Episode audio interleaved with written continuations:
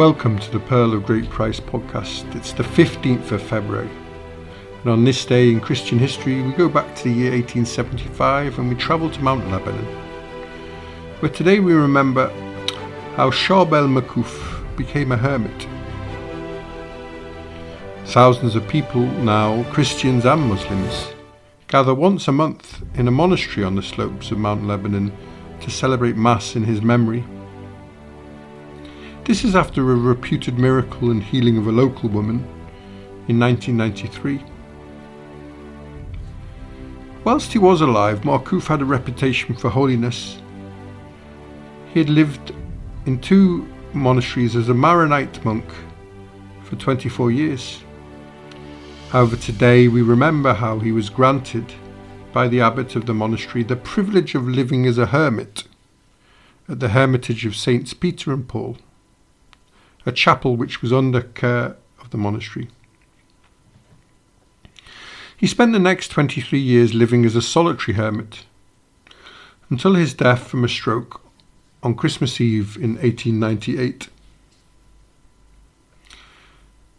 A few months after his death, a bright light was seen surrounding his tomb, and the superiors opened it to find his body was still intact.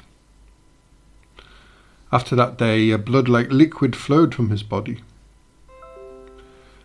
And experts and doctors were unable to give medical explanations for the incorruptibility and the flexibility of the corpse. The incorruptibility of a corpse is considered to be a sign of sainthood in both Catholic and Orthodox traditions.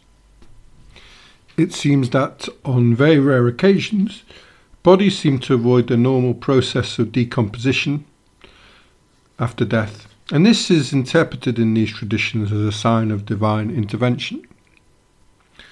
Canon law allows inspection of the body so that the relics can be taken and sent to Rome. The relics must be sealed with wax and the body must be replaced after inspection. These ritual inspections are performed very rarely and can only be performed by a bishop according to the requirements of canon law. Although believers see incorruptibility as supernatural, it is no longer counted as a miracle in the recognition of a saint. Embalmed bodies are not recognized as incorruptibles, such as the bodies of Lenin and Stalin, which hundreds of millions of visitors paid their respects to. Incorruptibility is seen as distinct from the good preservation of a body or from mummification. A 1950 TV recording showed that at this point, Makhlouf's body was still intact, despite the grave becoming severely rusty. However, in 1976, the grave was opened again, and this time the body was completely decomposed. Only the skeleton remained 78 years after his death. However, according to some devotees, this is not the only miracle that is associated with Makhlouf. Some even estimate that over 20,000 miracles are attributed to his intercession, including amongst local Muslims and Jews. Recently, a famous one is that of Nohad al Shami in 1993. She claims that after appearing to her in her dreams, where two Maronite monks were standing next to her bed, Saint Charbel said, I have come to operate on you. One of them put his hands on her neck and operated on her, relieving her pain, while the other held a pillow behind her back, she says. When she woke, she discovered two wounds in her neck, one on each side. She was completely healed, and she had recovered her ability to walk.